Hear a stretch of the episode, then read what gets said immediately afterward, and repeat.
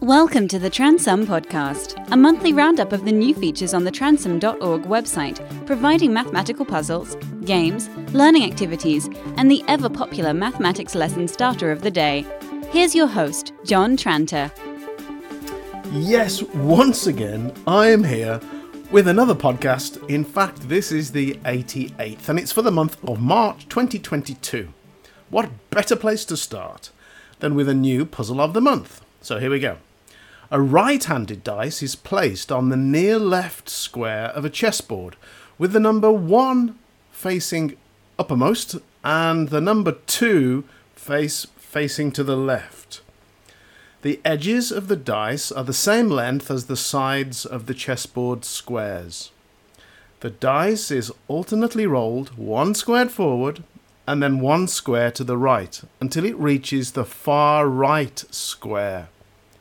What number face is on the top of the dice now?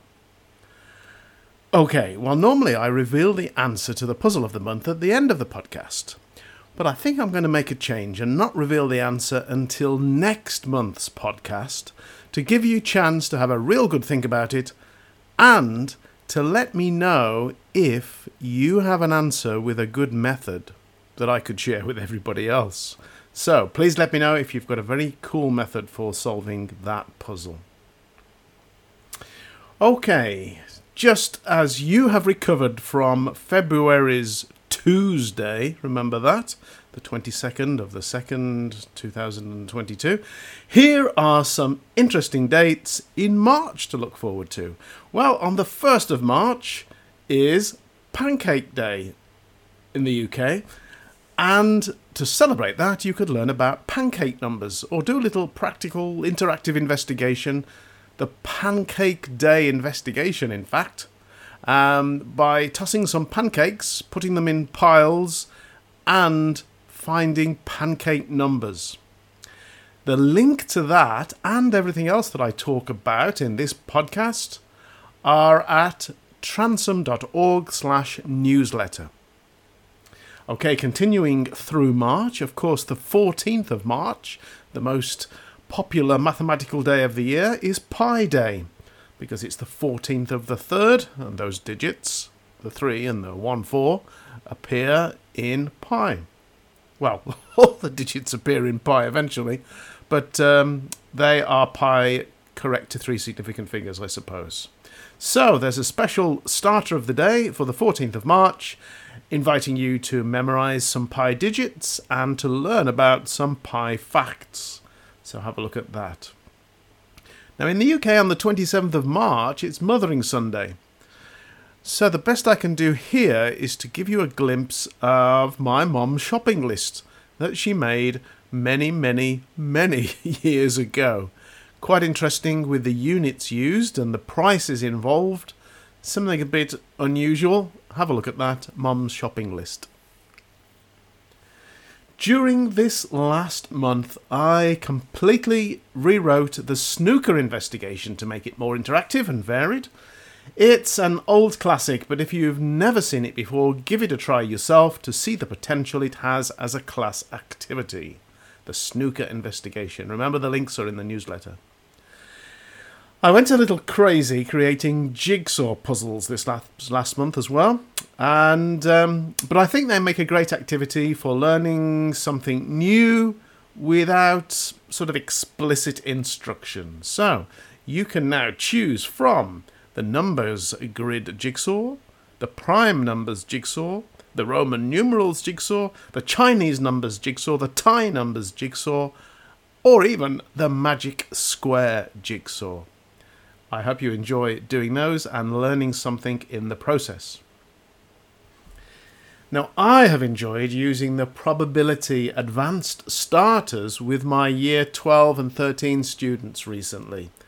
The common theme of the, uh, the starters I've used is that the correct solution goes against most people's intuition.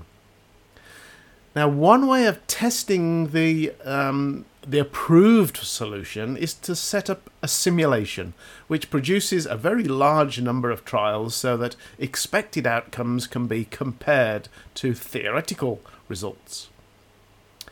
To convince one very inquisitive French student, I created a computer simulation for the Perennial Rivals starter. It's the sort of thing you can run slowly to help the students understand the situation and then leave it running at full speed for many hours to generate lots of data needed to convince the students that the theoretical results are indeed correct, though they be against your intuition. You can find Transum Mathematics at www.transum.org. I am grateful for the good folk on Twitter who occasionally not only come up with some nice ideas for activities, but then go on to give me permission to use those ideas on the Transum site. The latest idea received is called Is It a Number? I think it would generate some interesting discussion amongst older students so look it up in the list of advanced starters or just go to the link in the newsletter. Subscribers can now see a map of Tran tunnels if they wish to pass on some hints for completing the mission to their pupils. So remember, the main adventure game on the Transum website is called Tran Towers, but Tran Tunnels is an easier mission, doesn't take you so long to complete, aimed at Key Stage 3 that sort of 11 to 14 year olds, I guess. A short help video on converting fractions, decimals, and percentage has been dropped. That's the word that YouTubers use when they've uploaded a video. Strange because it sounds as though it's the complete opposite, but anyway, it's been uploaded or dropped. You can now import class lists from spreadsheets into Class Admin if you are a subscriber. And you can also use the Maths menu system to email homework to your students. New buttons have appeared to top and tail the homework emails um, to save you a little bit of time writing the niceties at the beginning and the end. I'm not sure whether they'll become popular, but they're there nevertheless. I'm not sure if I'm missing something obvious here. But can we use the word gibbous, if that's how you pronounce it, in maths or in geometry?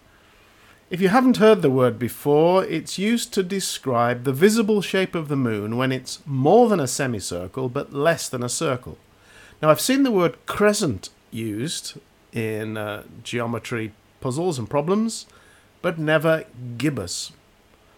So, if you know anything about that, let me know. But just thought I'd throw that in here.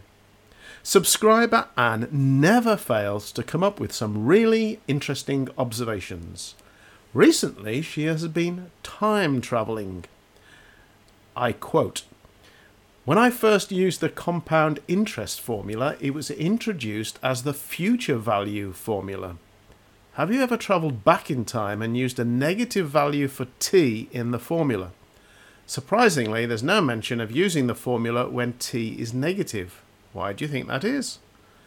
I think it's a wonderful thing to notice that the compound interest formula can be used without any rearranging to find future values or past values. I'd be interested to get your opinion. Maybe it's just easier for students to think of multiplying by 1 plus r to the power t to find the future value and divide by 1 plus r to the power t when finding the past value. Interesting. Have you ever used that before? Hmm. Okay. Thank you, Anne. Remember, the puzzle of the month will be answered next month rather than this month, but if you have a method and a solution, please let me know. There may be a prize in it.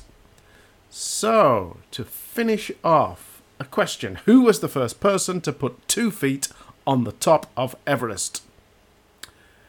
Well, it was Radhanath Sikdar, if I've pronounced that correctly, who had a special aptitude for trigonometry. He used a theodolite located 150 miles away to measure the height as being exactly 29,000 feet. This was back in the 1850s. So he worked out the height of Everest to be exactly 29,000 feet, but he thought people would not be impressed with the accuracy of his measurement, as it was a multiple of a thousand. So he added two feet to make the measurement 29,002 feet. Thus he became the first person to put two feet on the top of Everest. Fascinating. Stay safe from illness and conflict and maintain your enthusiasm for maths. See you next month. Bye. Thank you for downloading and listening to the Transum podcast. You can find the website at www.transum.org, where you're welcome to use all of the activities absolutely free. Or jump in with both feet and become a Transum subscriber.